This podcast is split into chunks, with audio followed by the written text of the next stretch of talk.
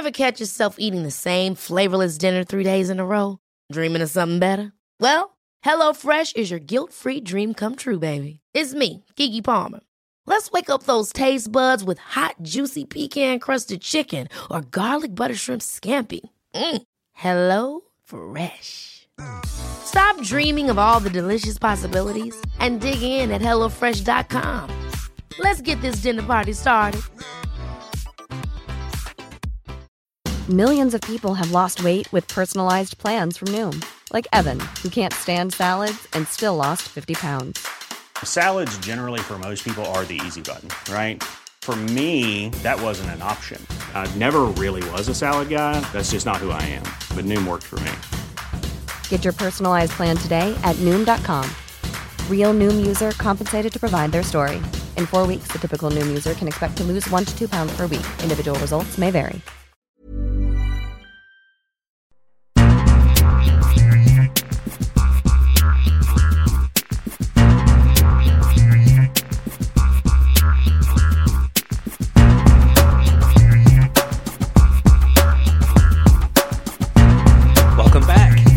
Coming up on this week's show, Paramount Plus gobbles up more soccer rights, our review of the new Pele documentary from Netflix, NBC finally pays attention to Leicester this season, news about more soccer leagues coming to streaming, find out how to win a $100 gift certificate to World Soccer Shop, plus we have letters from you, listeners, in our mailbag section.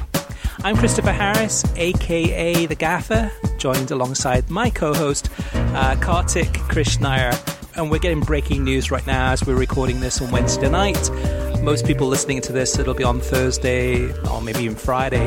But uh, big news coming out, and that is, is that uh, Paramount Plus is it's a war, Kartik. We, we talked about it last week or the week before, like two weeks ago, about the streaming wars of 2021 and how the big players, the big media giants, the the Disneys, the ESPNs, the CBS or Viacom CBS, Viacom, yeah. uh, NBC, Paramount, etc., etc., are looking to soccer to acquire those rights and move most of those games to streaming and, and some television for sure. But uh, uh, I'll have you kick it off in terms of just talking about the latest news that just uh, just broke. Yes, uh, Viacom striking hard with Paramount Plus, which we know launches next month, and we've seen lots of uh, lots of uh, promotion of it. Uh, and in fact, anytime you log into CBS All Access, they they make you get rid of the cursory reminder that they're becoming Paramount Plus uh, in early March uh, before you can go on and wa- uh, watch other things. Well, uh, just before we, we began to record, Chris, the news broke, and we're, uh, both you and I are awaiting the press release in our inbox. So we don't even. This is how hot off the press it is.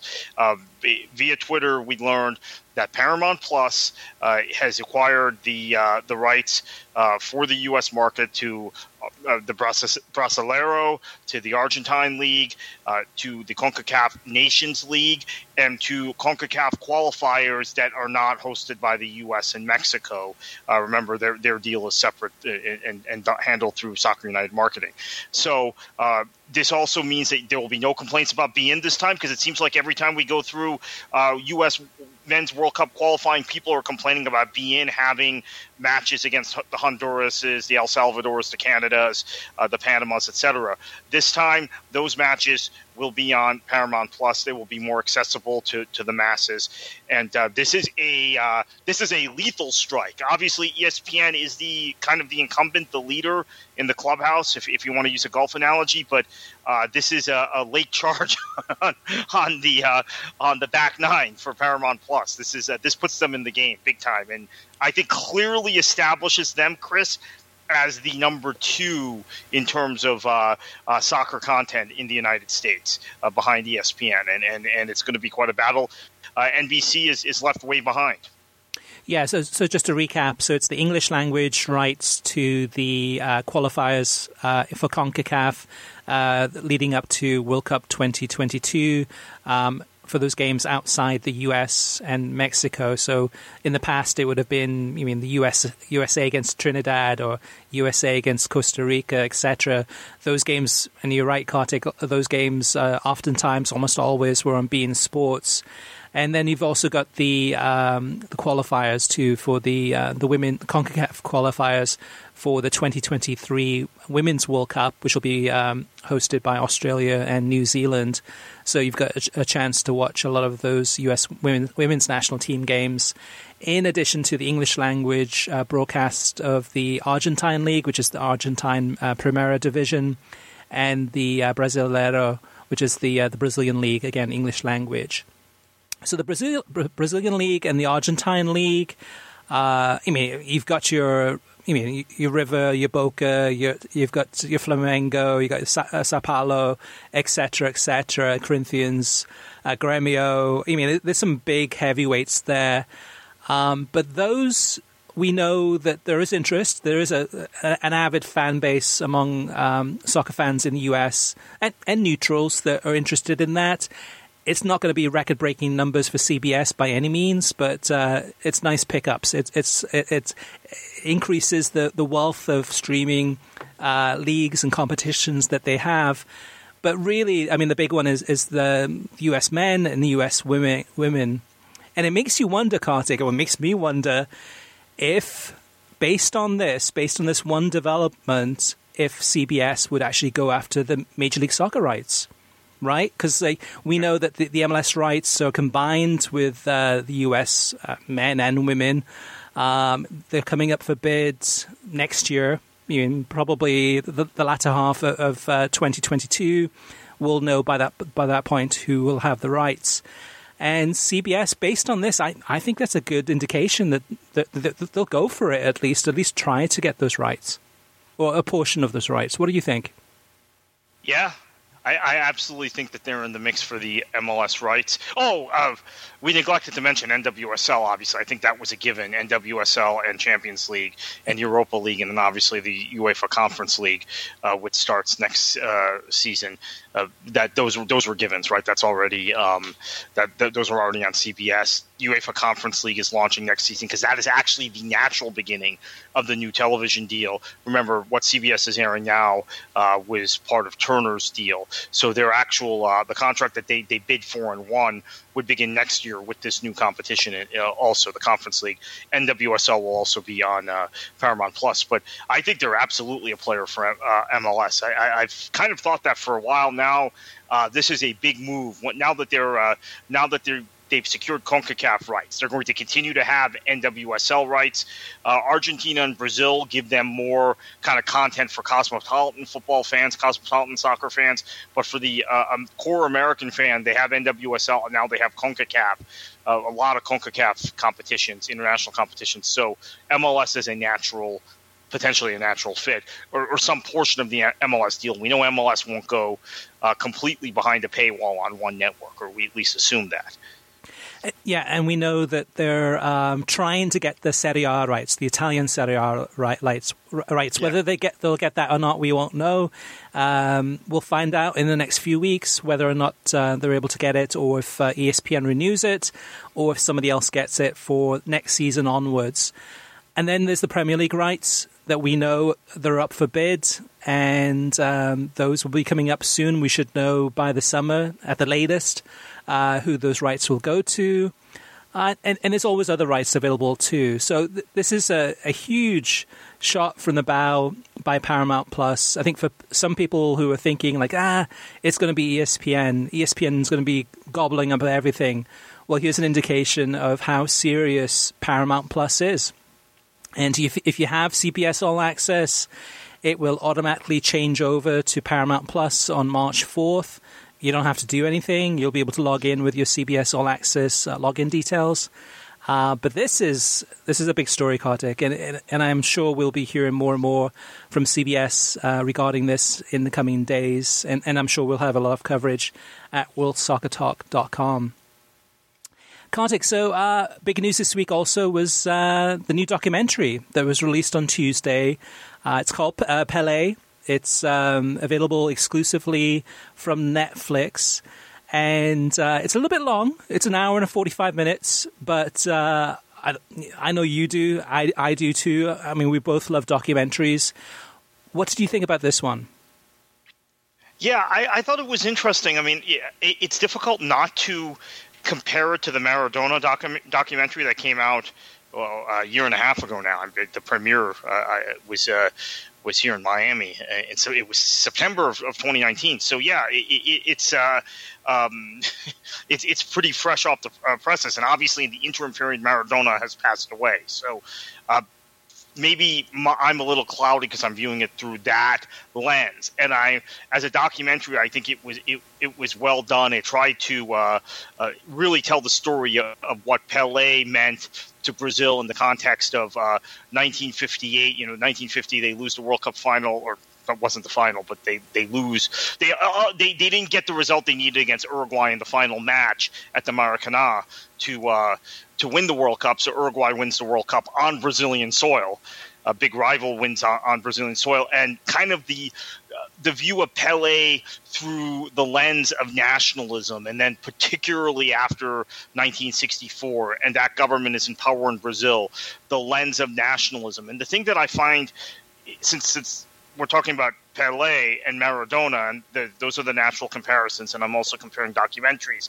I think the thing that I um, I can appreciate coming out of this documentary is that uh, Maradona was incredibly political, right? He was incredibly outspoken about issues and politics and American imperialism and those sorts of uh, themes and, and socialism, right? He was a socialist. He was a classic Latin American socialist, and and uh, and and he wore that on his sleeves, and, and that that kind of uh, followed him in, in, in Italy at, at Napoli, and it just interestingly enough, uh, I was just watching uh, CNN's documentary, in the Stanley Tucci Italy series that they're doing, and, and he starts in, in, Napoli, and I'm I'm watching that, and he's talking about margarita pizza, and I'm thinking about Maradona because it's Napoli, right? so um, Pele doesn't quite el- elicit that level of emotion from yeah. me.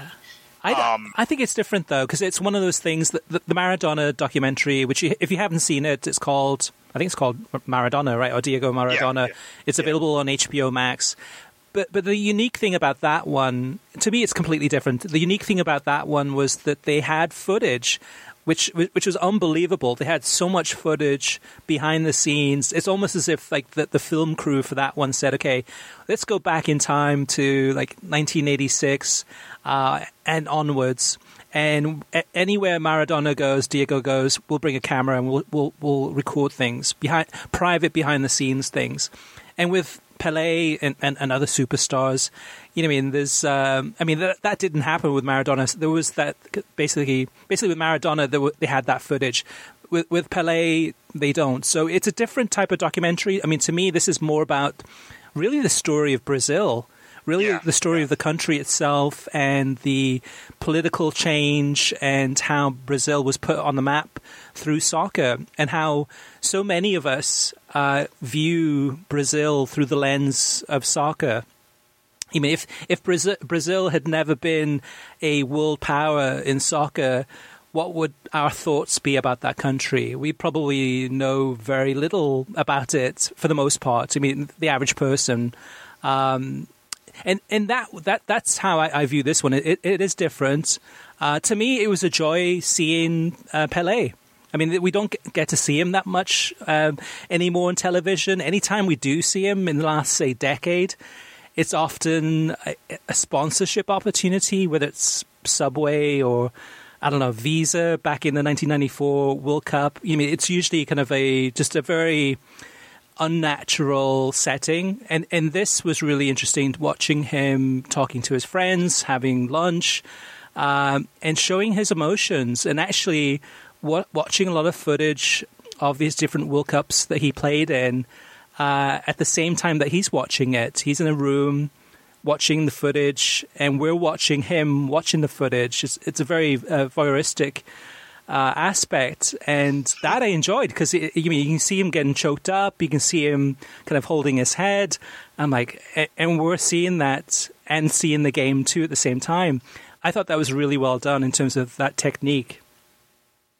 Yeah, that, that reminded me a lot of uh, Soccer Box, which is the show that Gary Neville hosts on Sky, where he'll sit with Ian Wright or whoever, Ryan Giggs, and they'll watch an old match.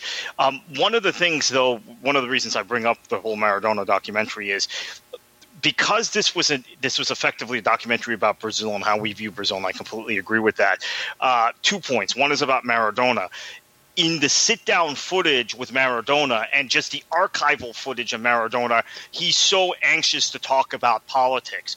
Whereas these sit downs with Pele, right, which are real time, right, which are now, um, he's uh, he, he's kind of dancing around everything, and I think he knows deep down inside, you can see it in his face, that he was used a bit as a pawn at that time um, to promote Brazil and promote the government, particularly, as I said, after 64, particularly in the 70 World Cup, which was arguably the greatest international side of all time. It wasn't just him, but um, that, that team. So I, I, I thought about India when I watched that portion because I was thinking, you know what, India now has modernized and is now a, a, a, rapidly developing nation and economic power. But for most of my lifetime, or at least half of my lifetime, my childhood, the only thing anybody knew about India was if they were a cricket fan. Yep. They would have no interest or, or, or knowledge of India uh, outside of being a, a cricket fan, and, and, those were mostly English people, right, and Australians. So I thought about that in, in, the context of Brazil as I'm watching this. It's like, you know, that's how India used to be viewed. A lot of us would not care about Brazil at all. A lot of people in the West, uh, in Western Europe and in, in, the United States, would not even think about Brazil if it wasn't for football. So uh, I kind of related to me as a person of, of, of Indian origin uh, because I think that's the way India was very much viewed until recently. It was viewed completely through the context of cricket and maybe Bollywood movies if people were interested in that. Right, and and, and Gandhi, and, and, and that's right, about, right, right. But, but but that's the thing though about this film. I thought it was a little bit unfair on Pele, where they they made that argument where they had the journalists saying that uh, uh, Pele's, you mean silence or Pele's um, meeting with uh, the president uh, Medici, and, and, and meeting with these figureheads and these these dictators um, put him in into a scenario where he should have said something. He should have, I mean, either opposed uh, meeting with them or, or did something, and it, instead he was silent. To, to me, me personally, I think that, that was a little bit unfair. Just because, I mean, he's a he's one person. Yes, he has an enormous influence, but. Um, but if he had chosen not to go to meet with the, the president or the dictator, um, which he may have done at times. He may have decided not to, to actually meet with them, but I mean, it, was a publicity stunt for, for the dictator. I think Pele was kind of in a difficult situation where if he had said no, he he probably seems to be very humble. He he probably would not want to make a big fuss about it and would probably just say, okay, well, I said no, and uh, no's a no, and I'm not going to have a, a, press conference about it. I'm not going to go ahead and, and write an article or have someone uh, interview me about it. So I, I, just thought it was difficult. He was in a difficult situation anyway, uh, given the prominence that he had. Uh, I was okay. Personally, I was okay in terms of, of what he did, which is concentrating on as a professional athlete and that was the thing about this this documentary. It really shined a light on the immense pressure and expectations put on him, not only just by the the government and the dictators uh, wanting um, Brazil to win, of course, because it made them look good, but also by the people, the fans, uh, the country, the media. Immense pressure on this one individual to kind of try to st- stay sane, rise above it, which he did. Um, just, uh, I, I, think it's worth watching. Definitely, I, I really enjoyed this one, Kartik. Yeah, and I think the, the, the, the, takeaway, I completely agree with what you just said, and that was going to be my last takeaway on the film, was that there's a feeling that Pele was trapped right? Because uh, the politicians are trying to use him. He's such an important instrument of nationalism, and I know this again coming from an Indian culture where, um, although my parents are very so Americanized, maybe more so than me, uh, they don't see it that, that they don't see that in developing nations you need to have some degree of nationalism and national pride as a, as a source of unity and a source of togetherness and, and pushing forward. I mean, I think the concept of nationalism in the developing world is very different than in the West, uh, which uh, I can appreciate again coming from an Indian background, even though my parents have become very Americanized with that and kind of look down on Indian nationalism. I don't. Um, I appreciate Pele and that 1970 World Cup team as an instrument of Brazilian pride, Brazilian nationalism, and unfortunately, you had uh, a not so great. Um, political situation in the country, but he was very much a prisoner of it.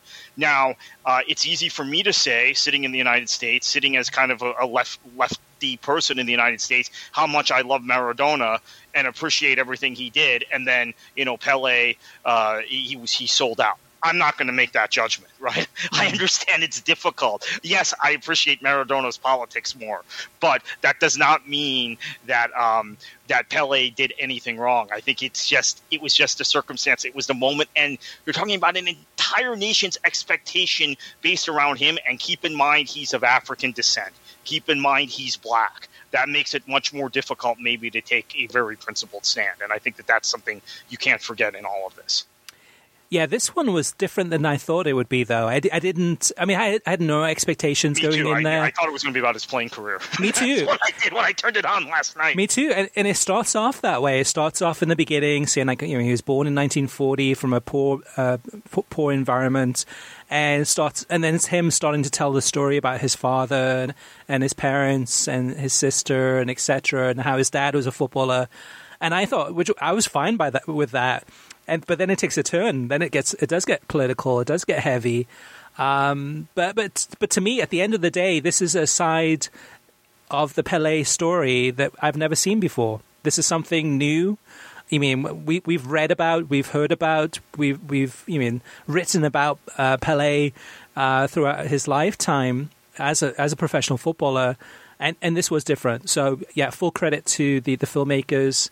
Uh, if you get a chance, check it out. It's on Netflix like I said, it is a little bit long, a little, a little bit slow in places. But uh, if you, you want, really want to enrich your knowledge of Pele and see a different side to the story and, and learn more about Brazil and, and, the changes, which I wasn't aware of the, the changes in, in you mean the '64 uh, and onwards. Um, yeah, really, really uh, highly recommended. Now, Kartik, as far as what we watched from this past week, of course, we mentioned Pele. Um, if, if there's anything else that stood out, one thing I, I do want to mention is. Uh, I mean, to me, Danny Higginbotham is the star of the show at NBC Sports. Yep. Um, not only because of his knowledge, but he has a really fresh ap- approach. So for me, this it's been years and years of listening to the two Robbies. Both of them are great guys, very knowledgeable. Um, but when they talk, sometimes it seems robotic. It seems that, I mean, we've heard those things before where they're talking about being in the dressing room and, and the feeling that they get before a big match. And, I mean, whatever the inst- instance is, we've heard those stories so many times, and that their analysis to me has become predictable. It's not that it's bad, it's just it's predictable. And this past weekend was another example of just how good Danny Higginbotham was, uh, particularly uh, on, on, a topic that's uh, near and dear to your heart, Kartik.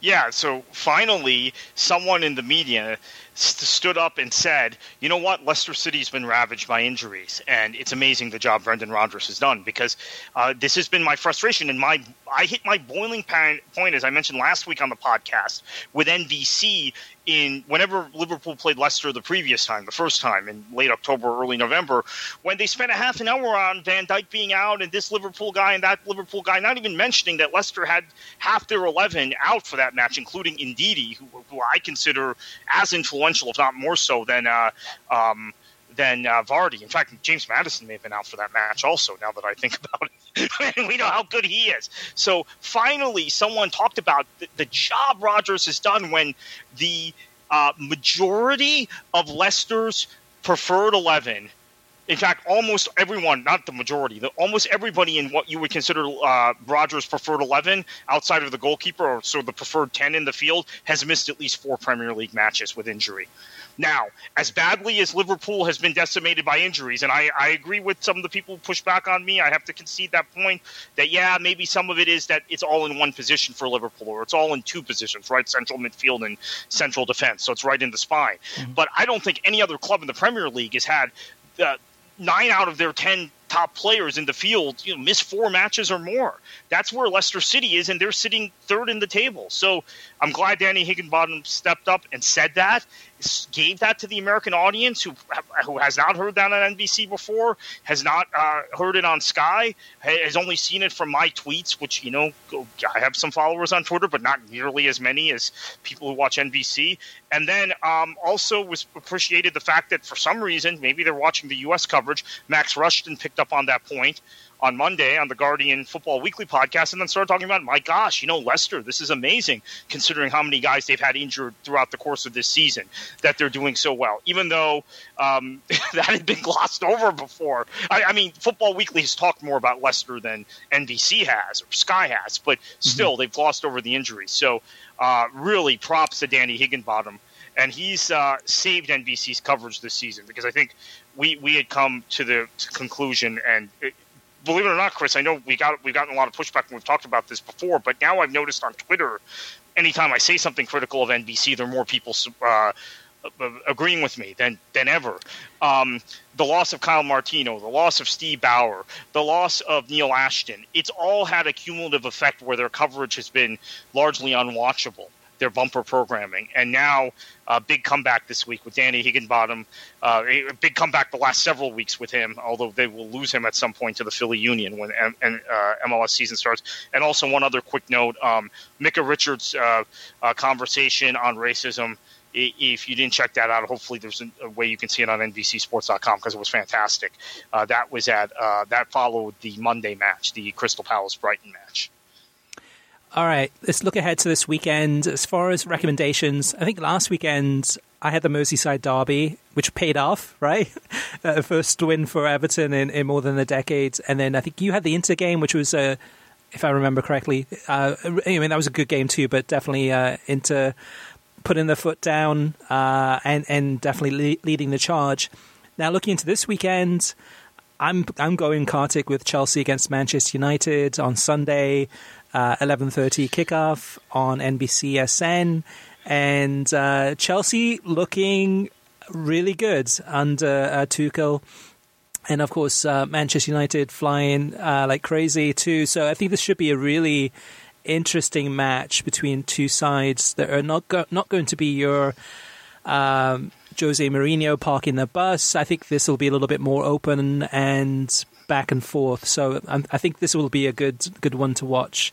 Uh, what about you? What, what, are you looking forward to? Yeah, I'm looking forward to Roma Milan. Uh, Milan now kind of teetering on the brink. They've, they've been punching above their weight this season. Uh, I, there were there were some moments in, in the derby on Sunday where when it was one 0 really beginning of the second half where it looked like they might get back into the match. Uh, Ibra had a chance. Normally he would bury, uh, but I think they're teetering on the brink of collapsing potentially. Roma is one of the teams that could potentially take advantage of that and put themselves in the title race if they can win this match. So uh, that's Sunday, 2:45 p.m. on ESPN Plus. All right, let's move on to uh, TV streaming news. And uh, in addition to the news that we've already announced in the first segment about Paramount Plus getting a lot more rights, uh, coming this May, Paramount Plus will premiere the documentary series entitled Sir Alex Ferguson Never Give In, which tells the story of the legendary manager. Uh, there's been some some clips circulating, I think, on, on social media uh, that show kind of a trailer for this, and it looks looks really, really good, and, and just one of the most fascinating stories um, in in world football, really uh, from his days in Scotland as a player, uh, as well as the, the testing ground in Scotland as a manager, uh, achieving incredible results with Aberdeen, and then, of course, uh, moving to Manchester United. Uh, that one I'm looking forward to. Also, Paramount Plus will uh, bring fans a new documentary series called Stories from the Beautiful Game, which is produced by Pete Radovich, who is the, the top uh, CBS Sports uh, producer for the UEFA Champions League and uh, a person we've interviewed uh, quite a few times for World Soccer Talk. So there's two more things to look forward to, and um, there may be more in the future too, Kartik. Now, yeah. go ahead, like Kartik, you, have got a, a, piece of news too, so go ahead. Oh yeah, so I'm I'm hearing from two sources. One says it's confirmed. One says uh, it's likely. So take that for what it's worth, and maybe you'll know by the time you listen to this podcast that uh, it looks like the March 6th uh, Dortmund uh, Bayern match. This is the match that'll be at the Allianz, right? They've already played this earlier this season at Dortmund. Will be moved to ABC. It's a 12:30 p.m. U.S. kickoff, U.S. Uh, uh, Eastern Time kickoff, 6:30 Central European Time. It's the it's the premier game of that weekend. Had been wondering why we hadn't seen any more Bundesliga matches on uh, linear television.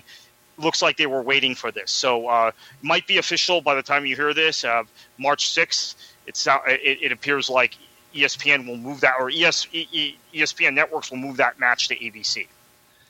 In other news, uh, Fanatiz, uh, the streaming service, has added uh, America TV, which is a, a, Central American TV station, which means that uh, Fanatiz, in addition to having beIN Sports and Gol TV, uh, the Argentine League in Spanish, uh, the Brazilian League in Portuguese, etc., they will now also have um, games for El Salvador, Honduras, and Costa Rica those national leagues uh, exclusively on Fanatiz. So check that out if you haven't done so.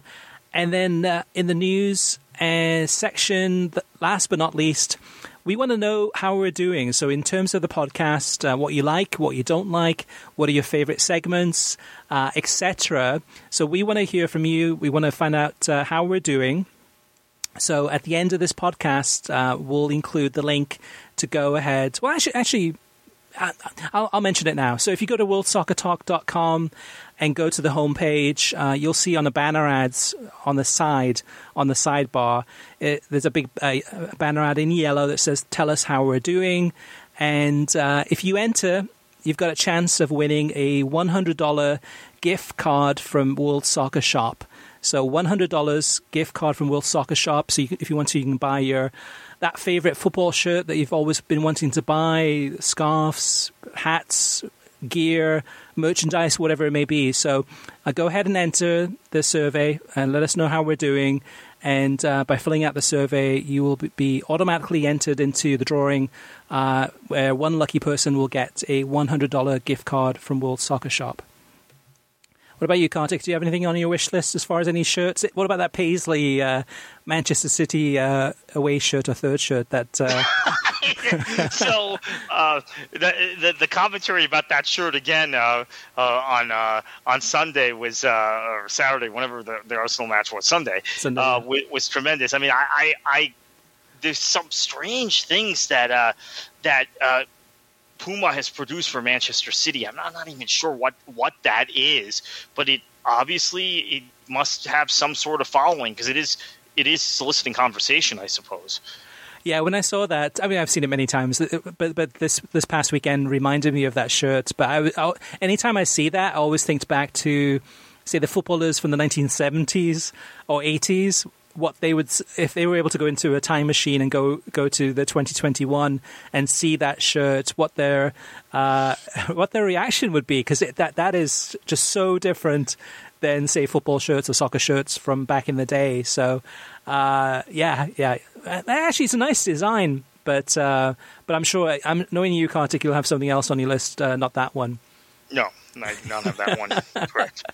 All right, moving on to TV ratings. Um, some big numbers from this past week, which is great news. And uh, first up is the Barcelona PSG uh, round of 16 match, uh, the first leg there. Uh, it was on Univision and TUDN in Spanish language. Uh, that game averaged 1.07 million viewers to become become the most watched Champions League round of 16 game ever on US television, regardless of language. Uh, it was also on CBS Sports Network, but those numbers are not available. But uh, over 1 million people tuning in to watch that game, which was a 3 o'clock kickoff during office hours uh, on a weekday. So, so great numbers there. In Kartik, there's some good numbers too for, uh, for the US women's national team. Yeah, some outstanding numbers, which also we have to put in the context of the men's numbers we talked about a few weeks ago, right? And, and this this is just a very a straight up comparison. FS1 on Sunday evening, U.S. Women's National Team versus Brazil in the She Believes Cup 568, 568,000 viewers, 498,000 on Thursday night on FS1 for the U.S. women's national team against Canada.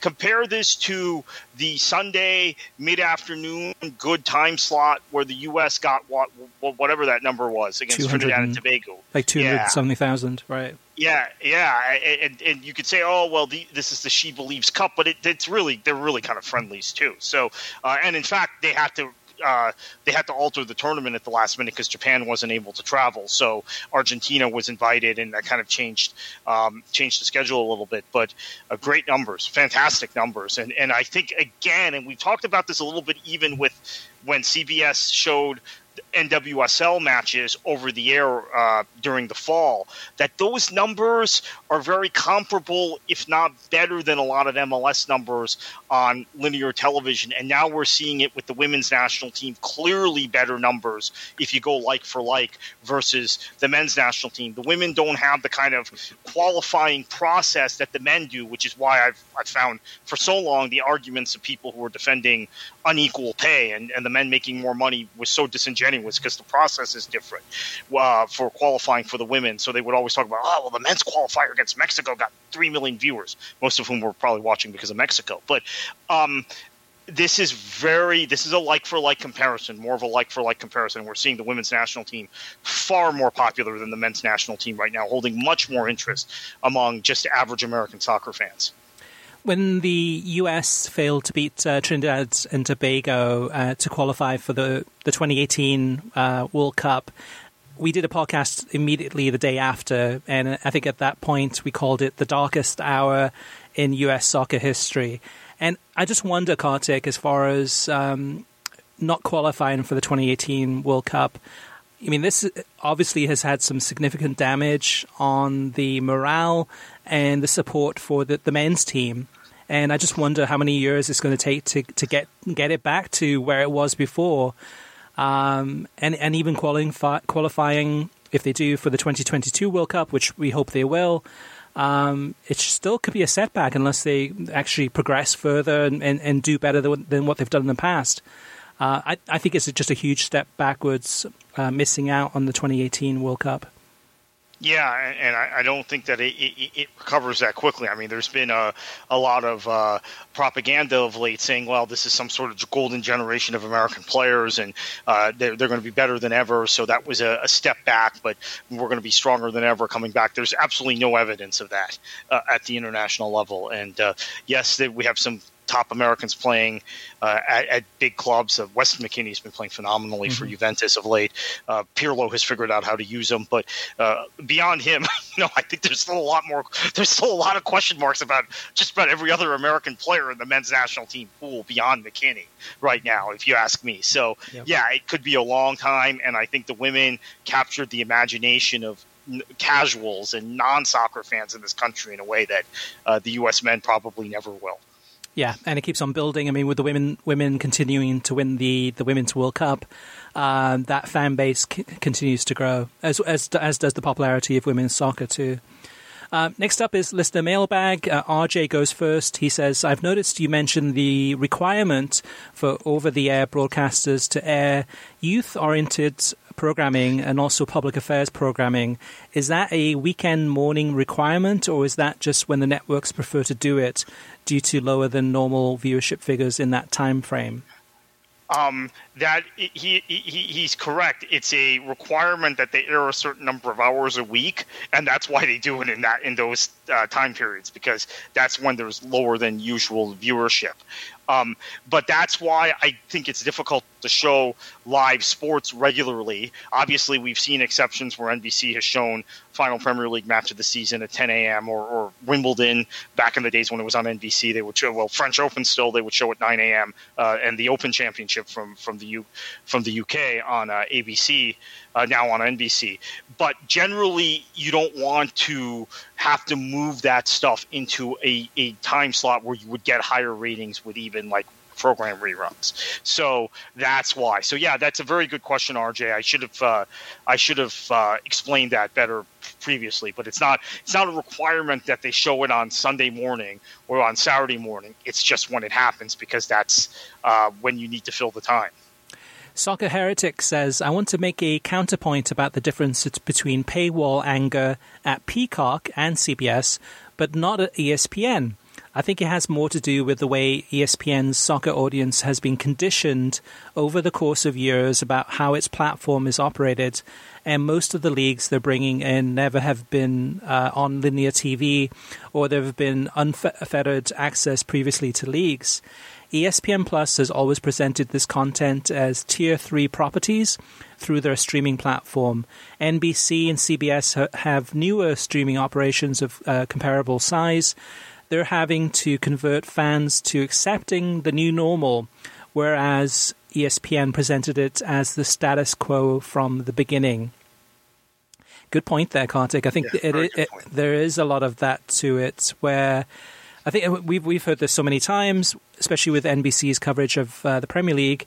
Uh, in the past, we had everything. I mean, if you had a cable subscription, uh, and you were able then to get uh, NBC Sports Live Extra.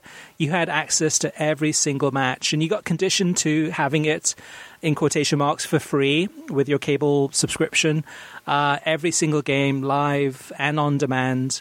And then slowly but surely it changed, and to where we are today, where 45% of the matches are on Peacock and then the rest are on mostly on NBCSN, but some of them on NBC, and you're having to have two subscriptions. So now you feel that you've been cheated.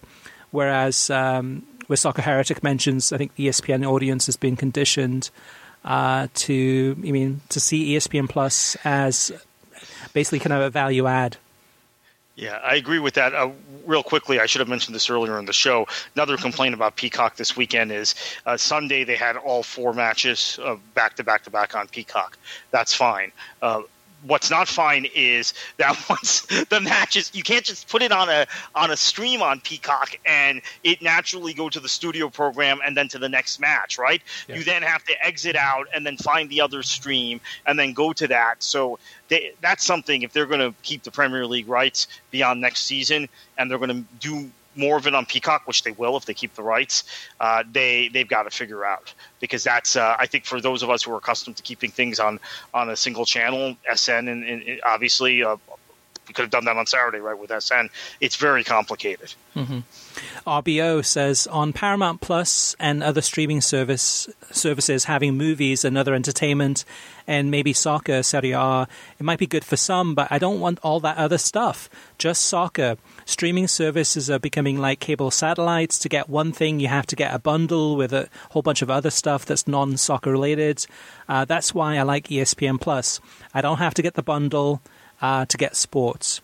If CBS Paramount had the package just with soccer and the price was the same as ESPN Plus, I could see value. I'm not a streaming person, but for me to watch the Bundesliga, it was on ESPN Plus or nothing. So far, I'm happy with the service and it works with my DSL. Keeps sports as a standalone package. Uh, if if I was uh, CBS, an executive, I would probably say, but RBO, the the price point for Paramount Plus, you know, CBS All Access, is the same price as ESPN Plus, but you get movies, you get uh, TV shows, you get original programming, you get access to your local CBS, you get CBS Sports HQ, and and now now with this podcast, now we know that you'll get uh, US qualifiers, you'll get, you mean the Argentine League, the Brazil Brazilian League yes, you have to kind of hunt and peck through that content to find what you're looking for. Um, but still, it's interesting that um, in some ways, kind of having something that's exclusively sports uh, does make it a unique selling proposition. And I think maybe talking about last week's podcast, why so many people just love ESPN Plus is because in some ways it's simpler. I mean, it's less confusing. It's just they do sports yeah. and that's all they do and everybody's trying to react to everybody else. I think uh, I've noticed since Discovery Plus launched at the beginning of January, I have seen more uh, documentaries pop up on CB. What is now CBS All Access, what will be Paramount Plus in a couple of weeks. So uh, there, I, I, think every, and I'm sure if I poked around Peacock, I'd find the same thing. Right? Everybody is reacting yeah. to everybody else in this streaming universe, and yeah, maybe ESPN Plus is just a very simple niche thing that that makes uh, fans more comfortable. Yeah, yeah, definitely a good point. Ryan Hawkins says uh, somehow we are about a year and a half out from the Qatar World Cup. If you and Kartik had to put together your picks for four announcer pairings uh, and teams for Fox, who would you slot into those roles and a studio team? Any interesting unattached names that they could bring in for a major tournament as a one off hire to bolster their coverage? And uh, Kartik, for me personally, I'm not ready to go ahead and kind of name my recommendations of who they should get. Instead, I would say that um, I think it's pretty predictable that they're probably going to go with the standard set of commentators that they've been using. Um, Fox has had budget cuts, as have a lot of the other major sports uh, networks and studios. And I wouldn't be surprised, I could almost bet, on it, that it's going to be John Strong and Stu Holden for the, the World Cup final and for the opening game and for all the US men's national team games. And then you're going to have uh, JP Dellacamera doing many of the games. You're going to have Derek Ray doing many of the games, and you'll have Aly Wagner. You'll have uh, Danielle Slaton. Um, you pretty much the usual suspects. I, I don't see them going out and making any strong bids to try to bring in some top talent to bolster their coverage. Um, it, to them, it's always has been and always will be about the U.S. men's national team, and I think uh, that's the main focus. The rest of the countries they don't really care as much about. Um, I mean, that is the, the, their forte, and, that, and that's what they're going in with. What about you, Kartik? Do you could you see foresee any any big changes there, or any differences, perhaps? Yeah, maybe they just uh, mail it in and they use uh, the English language uh, uh world feed from FIFA, uh, uh, except for U.S. games and and and semifinals and finals where they, they send Strong and Holden. I mean, I could see Fox doing any number of cost cutting things, especially since they are effectively out of the uh, uh, of the of the club game outside of uh, MLS. And let's see. I mean, they, this is in, in November 2022. By that time, they may have lost the MLS rights also. It's possible. So uh, I don't know what their their level of institutional commitment is to uh, uh, this competition and I, again, I mean, I saw 2019 Women's World Cup not covered from my perspective as well as they did in 2015 with the Women's World Cup. So that to me is already a level of re- regression. U.S. wins both those tournaments, so it had nothing to do with the U.S.'s presence. Then I, am worried that 18 uh, World uh, Men's World Cup, uh, which I, I, think for most of us was inadequate. I, I, will admit I watched most of the World Cup in Spanish, so maybe maybe I, am not lucky right you. to critique Fox. Yeah, right. I, I, had to endure my my time watching it in English. Yeah, Fox. but it was it was not at anywhere near the level of of, of, uh, of production that and quality that we were accustomed to from ESPN. So uh, I just think about them backsliding from there. I, that's would be my expectation. I think even. Well, their coverage of MLS isn't as strong as it was two, three years ago, and I and I and I feel bad for uh, for John Strong and Stu Holden because I think that we I know a lot of our listeners don't like them, but I, I think that they're they're very good if put in the right situation and right circumstance, and that's becoming rarer and rarer on Fox for yeah. them. Yeah, and I, I like both of them. That they're not the best at what they do, but they're definitely very strong. I mean, uh, no pun intended. John Strong is very strong, and Stu Holden's very uh, strong too. But uh, you, you, mean I, I, think I mean in terms of who's available in the US, um, they're two of the best at that level. You mean if you if you're looking for American commentators and American co-commentators, uh, that are available, those are two of the best. So I think that's a smart move. But but for 2022 World Cup though, I wouldn't be surprised if they don't do a studio in, in Qatar. They might say, "Hey, let's do a studio in LA," and um, and just do the coverage from here, and we'll have most of the people doing the, the commentating from a, a, studio in Los Angeles, from the Fox Studios, and and maybe then we'll send out John Strong and uh, Stu Holden for the U.S. games, and maybe send out a reporter or two, and then I mean, I I, I just don't see them putting a lot a lot of um, money and budget into this one. I think that, that if anything, they're going to be saving it for the the 2026 World Cup. Yeah, and, and I want to remind our listeners that uh, uh, Fox bailed out on the U.S. Open uh, golf, uh, uh, the, their con- long-term contract with the USGA uh, in the middle of the COVID pandemic, just similar to what Turner did with, with Champions League, and NBC assumed um, the remainder of Fox's deal in addition to um, the next the, the, the, the next set of years after that. So that to me is an indication. Now maybe things are, are different once the pandemic is over. That Fox Fox is was looking to scale down and cut costs uh, as quickly as possible by dumping one of their marquee sports properties uh, on uh, on NBC. So uh, from from Fox, dumping it from Fox and then end up on NBC. So that's something that has me worried about how they're going to produce this uh, this World Cup, especially when they see the poor ratings for the U.S. men's national team. Maybe it's just not in their interest. The only mitigating factor against that, Chris, is of course 2026 is in the U.S. or in North America, and uh, maybe they want to ramp up for that. Uh, maybe. Yeah.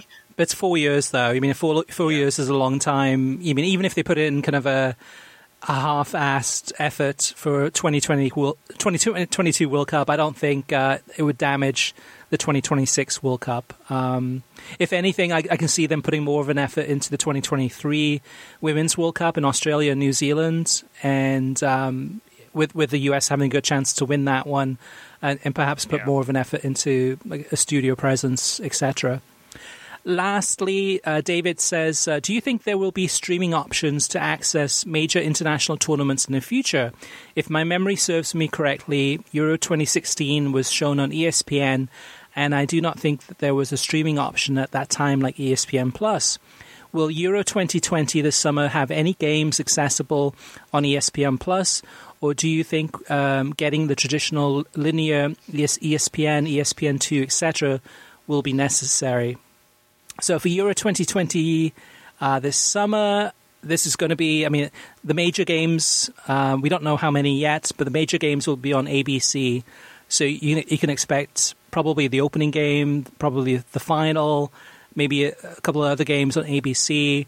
Uh, most of them then would be on ESPN. Uh, some of them would be on ESPN2. And as far as streaming goes, I, am I'm not seeing ESPN Plus as being kind of a, a main thrust for this summer's um, competition. Uh, this is a great opportunity for um, for ESPN to go ahead and get some big numbers on on the TV side. I mean, in terms of uh, some big TV ratings for a massive international tournament, and um, streaming probably would be available through ESPN three. Um, I just see it being as a big TV push, perhaps the big, the last big TV push for ESPN for a major European tournament like this. Yeah, I, I mean, keep in mind they have to uh, uh, they have to fill certain programming hours uh, into, uh, for their for their cable providers uh, with live sports programming on uh, linear television, and I, I'm I'm not sure uh, I guess they, they would have lost some uh, uh of the end. Well, the NBA season did tip off uh, before, so maybe they will get their full allotment in 2021. But there's there, I don't think I think they're going to have most of the matches, if not all the matches, on television for that reason. Yeah, uh, that just in case. Which is why, for instance, I know I talked about this with someone the other day that why were there so many Serie A matches on ESPN towards the end of last season after the restart? Because because the NHL had suspended play. Well, NHL's not ESPN. Sorry, the NBA had suspended play. College basketball didn't finish. They weren't sure about college football at that point, even though they ended up having a, a, a at least a partial season. Um, they showed every Serie A match they could. If you remember, for three or four weeks, we you know we heard yep. we heard Brock Donaldson and Matteo Bonetti every day. Um, they were doing six, six, seven matches a week because they had to fit that uh, fill that live programming bill that, that they owe to uh, cable and satellite providers. So uh, I, I would expect because of, of COVID and maybe they they're falling short on some sports. I'm not sure if they are, but they might. Uh, given that the pandemic hasn't run its course yet, I, I think they'll show every match.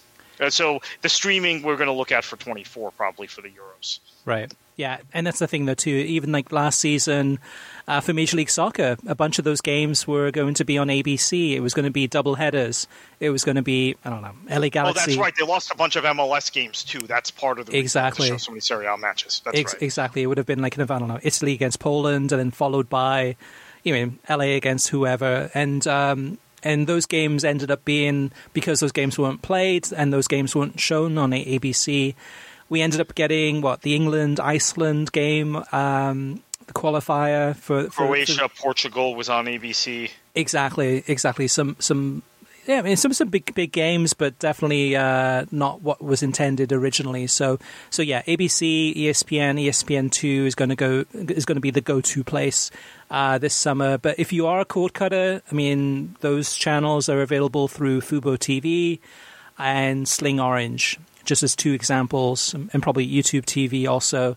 Uh, as well as Hulu Plus Live TV. There's a bunch of different streaming options, uh, even if you are a cord cutter, to watch those games. All right, listeners, we want you to have your say. So we want to uh, hear from you in terms of any questions you have, any feedback, any observations, uh, any um, pet peeves about some of your favorite commentators or some of your favorite uh, uh soccer channels, etc. Let us know. We would love to hear from you. Uh, you can always reach us via email through web at worldsoccertalk.com as well as facebook.com slash worldsoccertalk and on Twitter at World Soccer Talk. Plus, of course, you can always post your comments at worldsoccertalk.com. And then just a reminder so if you do want to go ahead and uh, get entered into the contest, uh, one lucky person will get a $100 gift card from World Soccer Shop.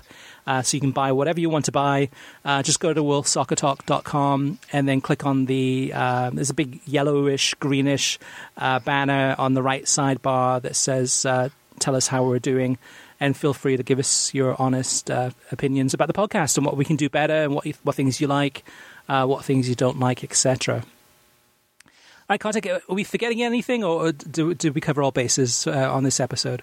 I, I, think we covered all bases on this episode, and I'm thinking there are going to be a lot of people excited about the Paramount Plus uh, announcement. Just to wrap up on that, and yeah. and the fact that also it's going to be uh, you're going to have uh, uh, some mainstream coverage of, of, Brazil and Argentina, two leagues that I think people who have watched Copa Libertadores have been like, uh, in just just in the last month, saying, you know, we wish we saw more of those leagues. So um, those are going to be mainstreamed now.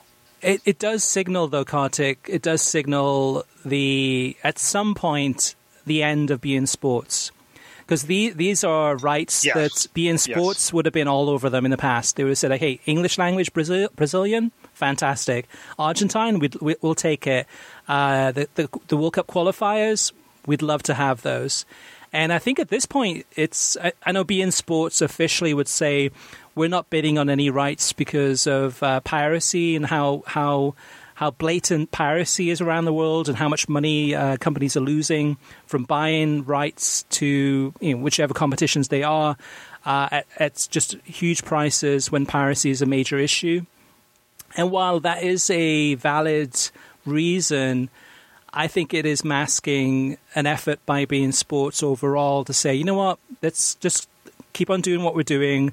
Let's uh, let's have the Copa Libertadores. Let's go ahead and, and show La Liga and Liga and, and Copa Sudamericana. Um, but let's keep our budgets tight and let's go all the way through till the end of the World Cup in 2022. Um, and then maybe in early 2023, maybe at that point, then we kind of revisit our goals because you know what do we do from here on? I mean, yes, they have the Spanish rights through 2024 for La Liga, but this is a warning sign, I think, for beIN Sports. For anyone that's kind of thinking that beIN Sports is going to be a player, here's a perfect example of a, a newbie coming in and acquiring acquiring rights that in the past beIN Sports would have been definitely trying to get at least. Yeah, and, and I, I, one of the things I didn't mention is what maybe my favorite match of the week was uh, was uh, Niko Kovac, who you saw his final match at Bayern in person, right? When you went to that match, right. uh, Eintracht match against Bayern a, a, year and a half ago, uh, really a redemption job with Monaco this season, um, beating PSG the other day, creating a four-way title race in in, in uh, France. Four teams within six points. A Lille are top of the table right now. Uh, really good young, uh, uh, young Lille team with a young core with a couple good experienced players, but because they're on beIN no one is talking about it in this country. Everyone's kind of just you know gloss, glossing it over, uh, t- uh, to be honest. So. Uh, I, I, think about the French league and, and the ties between uh, uh, PSG and, and, and beIN through through Qatar, et cetera, and, and maybe that league is going to end up being the biggest loser of all of this because uh, uh, they're tied to, to beIN until the beIN ship goes down. Whereas La Liga, as we've talked about, maybe can can get off of beIN or get at least some matches off of beIN and onto ESPN or wherever in the very near future. Yeah, that's probably a, a good idea for a, uh, a title name for this podcast episode uh, until the beIN Sports ship goes down. Because, uh, yeah, I, I, would be concerned definitely if I'm beIN Sports or, or if I work for beIN Sports, just seeing that they're not really doing what they should be doing if they're looking to really grow the network. It's it's almost as if they've given up or that they don't have any big uh, goals or initiatives at this point, other than just trying to you mean yes, the whole Comcast distribution and the whole DirecTV distribution really hurts them, but that we're now going on what a couple of years since those things have happened, and uh, the likelihood yeah. of beIN Sports being added back to those at this point is practically zero.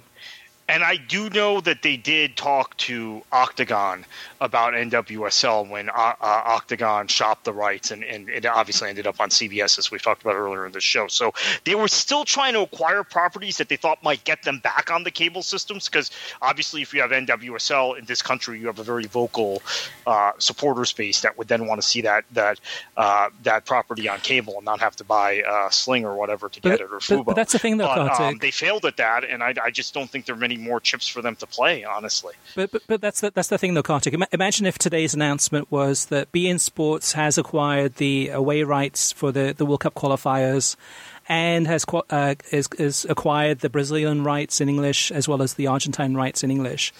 What would the reaction be among soccer fans? Anger. Yeah they'd be like, "Oh my gosh, I can't believe beIN Sports. They suck. I don't have any access to them. I can't get it. Nobody has it."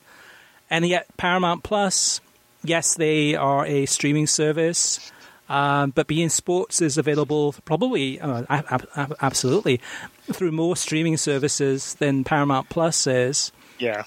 And um, you mean it, they have the Paramount name, right? Everybody knows that name from watching well, movies, I guess. But that's the Maybe thing. That's why. That, well, but that's the thing. I think with beIN Sports, the the name is tarnished. The name in this country, yeah. uh, unfortunately, I mean, yes uh, the, the, the, sad truth of it is that beIN Sports probably broadcasts more soccer games than any other network, other than maybe Tudo N A. And actually, it's actually even more than Tudo, uh, Tudo Every weekend, they've got um, almost all the games from France, almost all the games from Turkey, all the games from Spain. And then Copa Libertadores, Copa Sudamericana. They've got uh, African uh, African Nations Cup. They've got African Nations Championship. They've got a ton of content. They've got a ton of soccer coverage, and actually, I, I would say they have more coverage than any, anyone else. Maybe maybe ESPN Plus. Maybe that's the only one that, that's actually that is the big run. Now, now, now. Yeah, until until uh, uh, six months ago, nine months ago, beIN had more than they did, and yeah. more studio shows. They were doing uh, uh really qu- high quality stuff. But then they've started. They still have, you know, uh, George Metallus and a few of the other top people, but most of their top people have left. Right?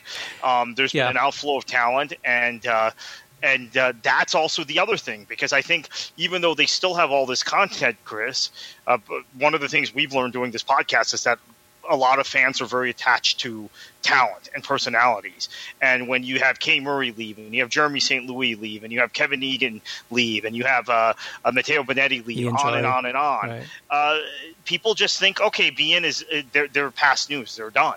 I think, uh, even though I they're think, still broadcasting. So, yeah. Um, also the loss of talent at beIN uh, gave, painted a very poor picture. It is a completely tarnished name. You're, you're correct. I, I, think I think it's more to do with actually just streaming though, because I mean, beIN Sports Connect still exists. It's still a standalone streaming product that you can subscribe to and, and watch a lot of these games through.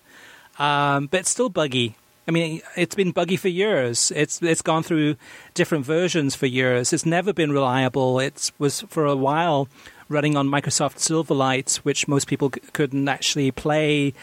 There's been so many issues with that streaming service in this country, in, in the US. In other countries, it's been much, much better. So I, ultimately, I think that might be kind of the almost like not the, not the final nail in the coffin, but is in hindsight looking at beIN Sports and some of the mistakes that they have made. I think not having a low cost streaming service that was reliable, that was as good as the ESPN Plus, that could offer all of this content. Uh, they don't. They don't have it. I mean, they have beIN Sports Extra, which is their free streaming service, um, but that doesn't have the vast majority of content that they have because that ha- that's on television.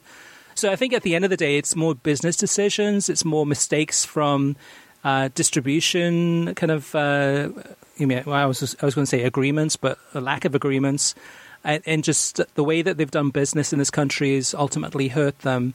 Um, they could have been much bigger and more successful if they played the cards right um, which they did not. And, and and hopefully they'll learn from mistakes. Hopefully they'll get more rights. Hopefully things will get better. But it just seems to be like uh, I mean, every six months there's just another. I mean, they, they lose something else, or somebody else acquires something that they could have acquired. Um, unfortunately, it just seems to be kind of step down, step down, and it, we're getting closer and closer to that 2022 World Cup in Qatar which is going to be a, great opportunity for them to showcase that country and to talk about everything positive. Uh, but after that is done, after that World Cup is over, I'm I'm not sure what's left there for beIN Sports. So that's the consideration. You just nailed it, Chris. They are going to keep the station open until the World Cup in Qatar because beIN is a is a showcase. Al Jazeera is a showcase for Qatar, right? We know this. So I think their motivation will be to keep the channel open in the United States as a propaganda tool until December of 2022, and then we, they may very quietly shut down. They may have lost all their rights, other than the French league, and we've talked about the obvious reason why they will they they they, they have the French rights till 2024, and also the, the the Qatar connection there as to why they will keep the rights until they shut the channel down. Uh, but I think that that's the likely scenario now that they they play this string out till December of 22, and uh, uh, so that's what another year and a half, uh, almost two years, and then they shut down. Yeah, and I think a lot of people uh, forget that uh, beIN Sports originally, before it launched as beIN Sports, was the Al Jazeera uh, channel and uh, yeah. That was the name of it. That was kind of the working title for it. I mean, Al Jazeera, and there's nothing wrong with Al Jazeera.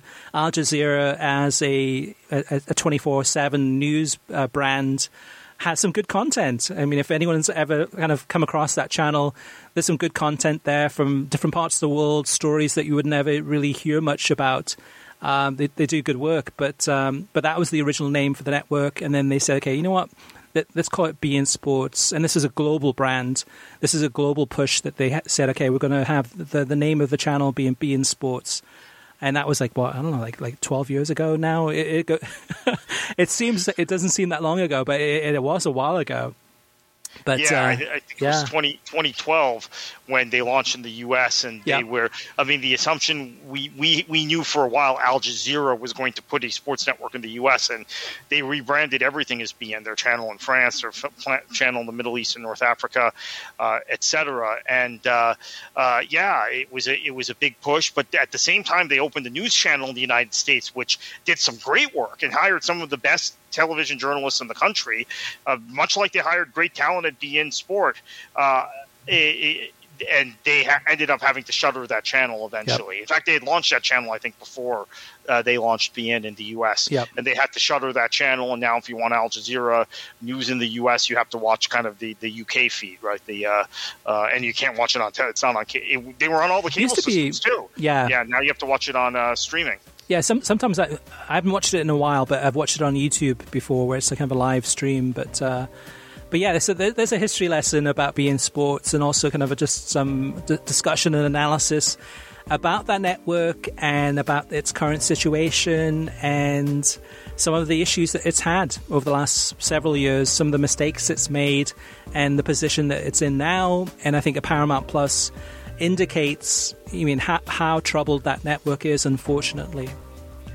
All right, Kartik, uh, we've got another big weekend coming up. Uh, we've got uh, matches from all the way around the world. As always, uh, what should you do and what should the listeners do? Enjoy your football.